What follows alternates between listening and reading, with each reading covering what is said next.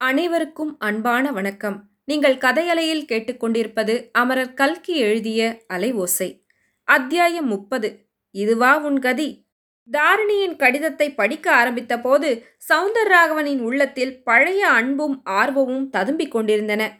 பூகம்பத்தினால் விளைந்த விபரீத நிகழ்ச்சிகளைப் பற்றி படித்தபோது அவனுடைய மனம் இழகிற்று கடிதத்தின் கடைசி பகுதி இலகிய மனத்தை மறுபடியும் கல்லாக மாற்றியது. சவுந்தர் ராகவனுடைய மனதிற்குள் தன்னை போன்ற ஒரு புத்திசாலி இந்திய தேசத்தில் இதுவரை பிறந்ததில்லை என்ற எண்ணம் குடிகொண்டிருந்தது.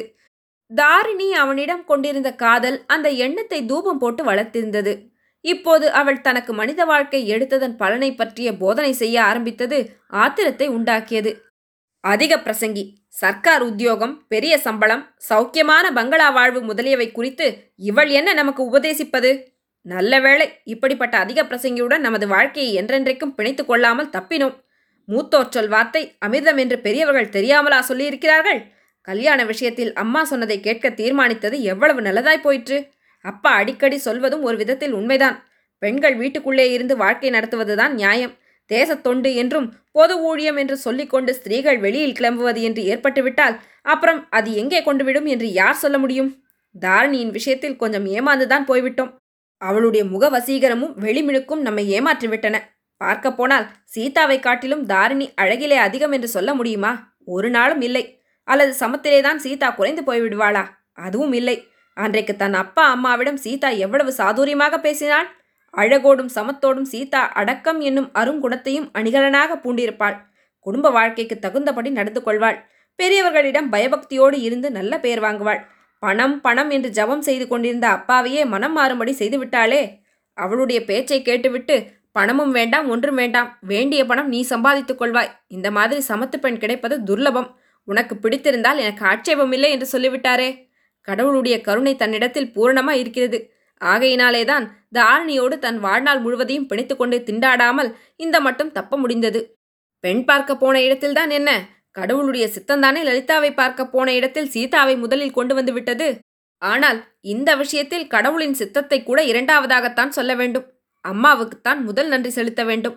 அம்மா மட்டும் அவ்வளவு பிடிவாதமாய் இருந்திராவிட்டால் தான் எப்பேற்பட்ட இக்கட்டில் அகப்பட்டு கொண்டு வாழ்நாளெல்லாம் திண்டாட நேர்ந்திருக்கும்?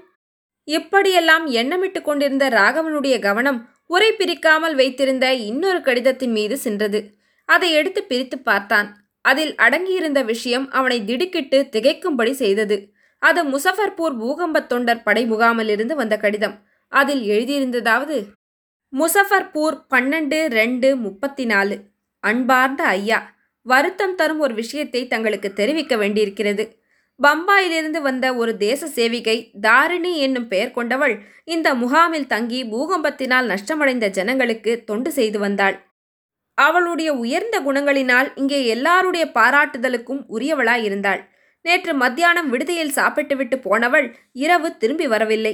துரதிருஷ்டவசமாக அவளிடம் ஒரே ஒரு துர்ப்பழக்கம் இருந்தது. பூகம்பத்தினால் இந்த பிரதேசத்தில் ஏற்பட்டிருக்கும் பூமி பிளவுகளுக்கு பக்கத்தில் போய் அடிக்கடி எட்டி பார்த்து கொண்டு நிற்பாள். நாங்கள் பலமுறை எச்சரித்தும் அவள் கேட்கவில்லை. கடைசியாக நேற்று பிற்பகல் தாரிணியை பார்த்தவர்கள் அத்தகைய பிளவு ஒன்றுக்கு பக்கத்தில் நின்று அவள் எட்டி பார்த்து கொண்டிருந்ததாக சொல்கிறார்கள். எவ்வளவோ தேடி பார்த்தும் தகவல் ஒன்றும் கிடைக்கவில்லை. அன்று ஜனககுமாரி பூமிக்குள் போனது போல் நானும் போய்விட விரும்புகிறேன் என்று தாரிணி அடிக்கடி சொல்வது வழக்கம். அவளுடைய விருப்பம் நிறைவேறிவிட்டதென்று வருத்தத்துடன் முடிவு செய்ய வேண்டியதாய் இருக்கிறது. தாரிணியின் உற்றார் உறவினர்கள் பற்றி எங்களுக்கு யாதொரு தகவலும் இல்லை.